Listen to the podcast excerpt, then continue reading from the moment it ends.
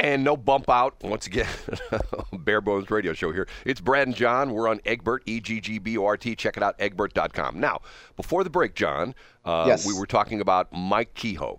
And Yes. I've heard him twice give this story that he was a kid that grew up in North City. Now, think about it. He's not that old of a guy.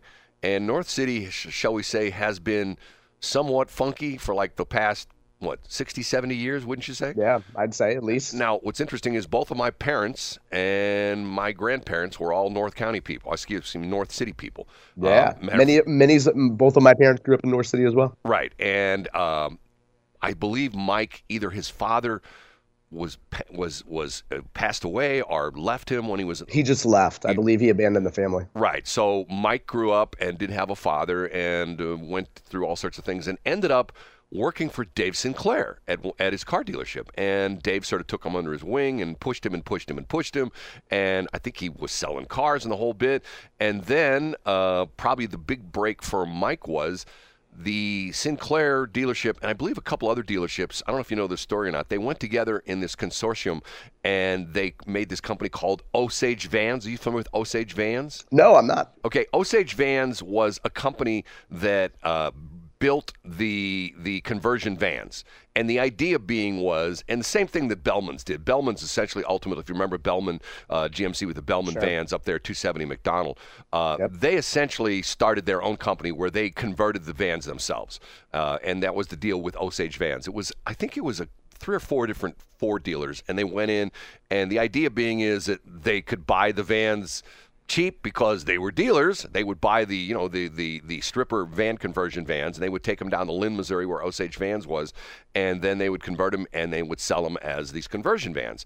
And Mike was sent down there to run that company, and then when the conversion van uh, business sort of bit the dust. They switched to making ambulances. Did you know this part of it? I didn't know that. No. And Osage, I believe Osage is still one of the main manufacturer of ambulances in the, in the country.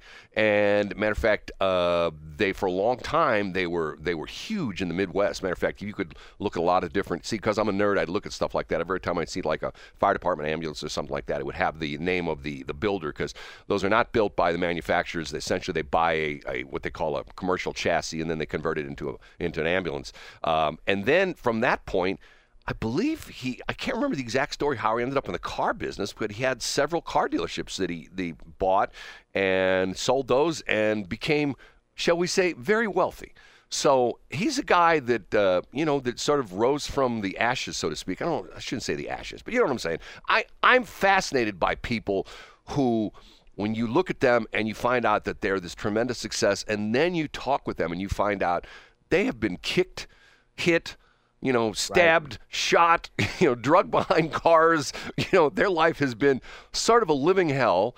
And at some point in their life, they've said, okay, I can just continue to, you know, have this life like this, or I can, you know, pull the covers over my head and not get out of bed every morning, or I can, you know, grab my life by the reins and turn myself around and really move forward. And I'm always fascinated by those kind of yeah, guys. I mean, it, and you know, you think about the fact that a percentage of people who who grow up in that environment go the complete opposite direction. well, and they're they're riddled with addiction, they're riddled with other things, and we hear about those folks too, and you just don't know what the percentage breakdown is. It's like me and my four kids. Okay, I have four kids. I have three sons and a daughter. Okay, and I look at the environment they were raised in with me. I'm an entrepreneur. I've been in the radio business. You know, I've run businesses since like 1984, a long time. Okay, and I sometimes think to myself, the reason my kids aren't interested in this is because they see me. They see me working, working a lot of hours. They see me, you know, having issues where you know it's not all you know great and wonderful running a business. Sometimes you have to fight the government. Sometimes you have to fight, you know, uh, you know, uh, competitors. Sometimes you have to fight the guy down the street who just doesn't like because of the fact you own a business. I mean, sometimes Yeah. it's it's really weird stuff. Uh, but you know, and but yet by the same token, I look at my my my you know my kids right now. Um, my daughter's an attorney.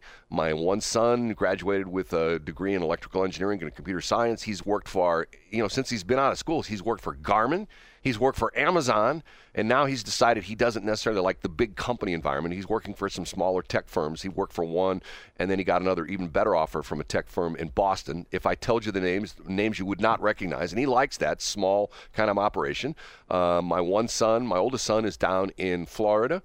Um, matter of fact, he works for a plumbing supply place. He's a sales manager. And my youngest son, matter of fact, as of yesterday, just took a new job where he's a, a, a guy selling insurance. Yeah. So, you know, and I'm trying to say, you know, look at this. I'm thinking, okay, you know, and I can look at some of the things that have happened, you know, with my kids, and I think to myself, okay, why didn't they do this? And I think to myself, well, I know why, because I did do that, you know. So and it- Absolutely. it's like me with my parents. My parents loved Buicks. Don't ask me why. My parents loved Buicks. If you gave me a new Buick, hey Brad, we are a nice guy. I would go and I would t- trade it in somewhere for something different. You know what I mean? I- Immediately. yeah, I and and I know people out there drive Buicks. Nothing against Buicks. Buicks make a transition. Buick was like Cadillac.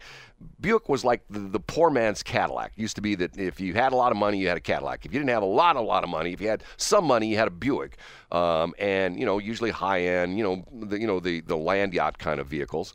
Um, that's not what they are anymore. Same thing with, with, with Cadillac. Cadillac's gotten to be, you know, their their main main competitor is BMW. Most of the Cadillacs are sporty. You know, they have the they call the V series, which is you know the very high output engines and the sporty, you know, the sport transmission or the sport suspension systems and stuff like that. So who the hell knows? Hey, as as as a kid growing up in Spanish Lake, the day that we were able to get a 1985 Buick Regal, uh, I, I should say it was in 1985. I believe the car was a late 70s model, but that was a big day in our household. We we had a red Buick Regal. Uh, it's one of the first cars I remember. Yeah, and and once again, i back in the day, most of the Buicks were family cars. You know, they were Oh yeah, it was huge. they were the four door grocery getter kind of cars. You know, Yeah. I mean that kind of thing. But and once again, things change. Things change. And me being a car guy, God, matter of fact, there's things I can tell you cars that I've owned that if I had today, I would have I would I would have some serious money. I mean, I I, I there's a car that I owned. I owned a 59 Cadillac at one point in time. 59 Cadillac with the big, big Holy cow! big tail fins with the bullet tail lights, a whole bit. Two door coupe, you know, very white with this silver glittering glittering interior. If that if I had that car and had been sitting in my garage since 1973 or 74 when I bought it, I can't remember. I think it was no 72 or something like that, 71, 72.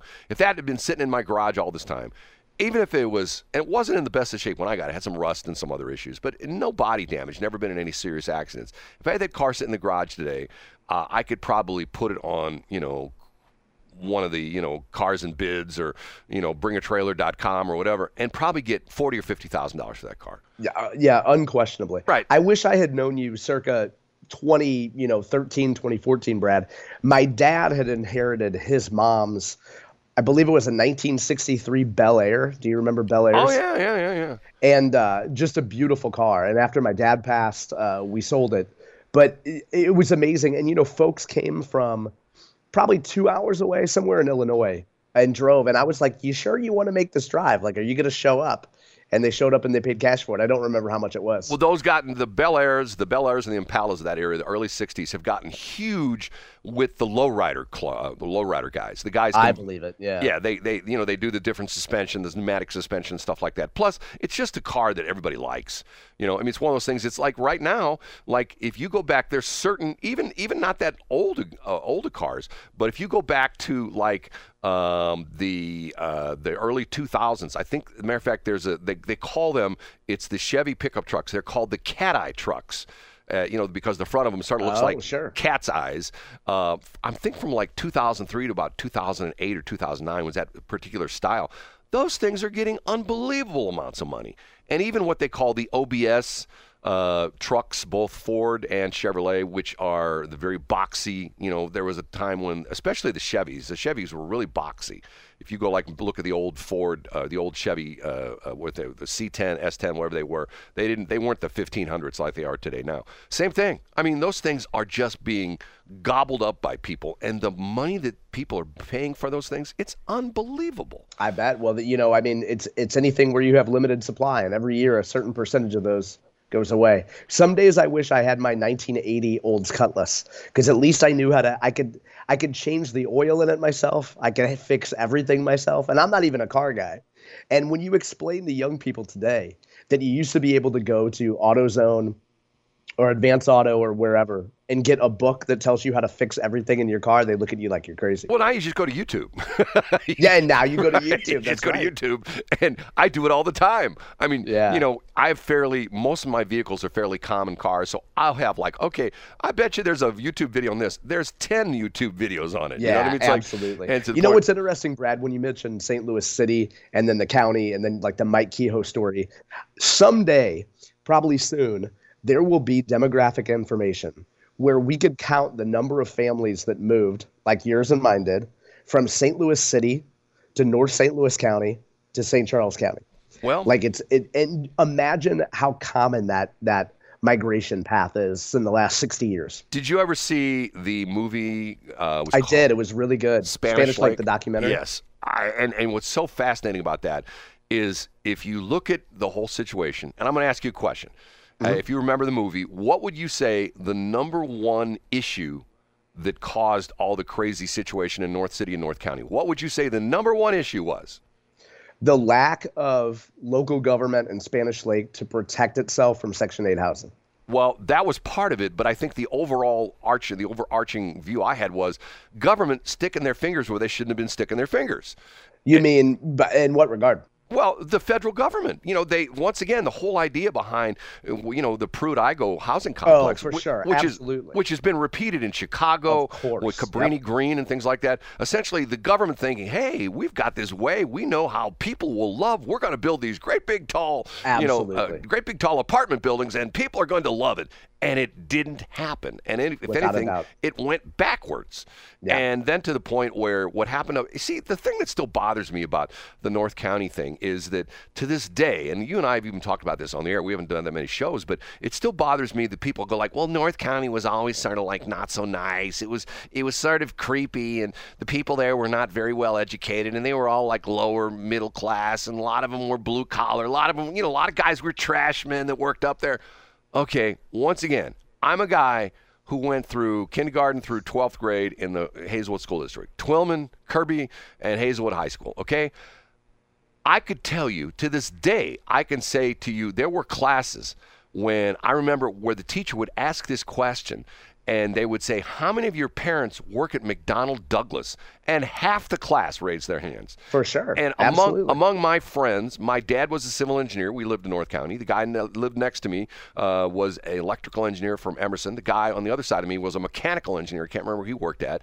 Uh, there were several people that I worked with. Matter of fact, uh, a girl that I dated in high school, Jessie Johnson. Her father was Yep. a a, um, um, a mechanical or I, I, I, I can't remember if it was a mechanical or structural or, or aeronautical engineer. He worked for he worked on the F4 program, which was the big fighter plane that McDonnell Douglas built, and and I mean for years and and there were guys in my class that you know that their father was a supervisor, you know, a blue collar kind of thing, but you know they were they were working on on all the projects. We did the Gemini space program. You yeah, know, the it, it was, and I had a number of friends growing up too, and my path was similar. I went to Larimore Elementary, and then Kirby, and then of course Hazelwood East. But I had so many friends whose parents worked at McDonnell Douglas and were were engineers. Right. And for folks who don't know, who haven't seen this film, the entire film, which is just called Spanish Lake, a documentary, is on YouTube. You can watch the whole thing for free on YouTube. Do you know the backstory behind it? It's a pretty interesting backstory. Do you know this story?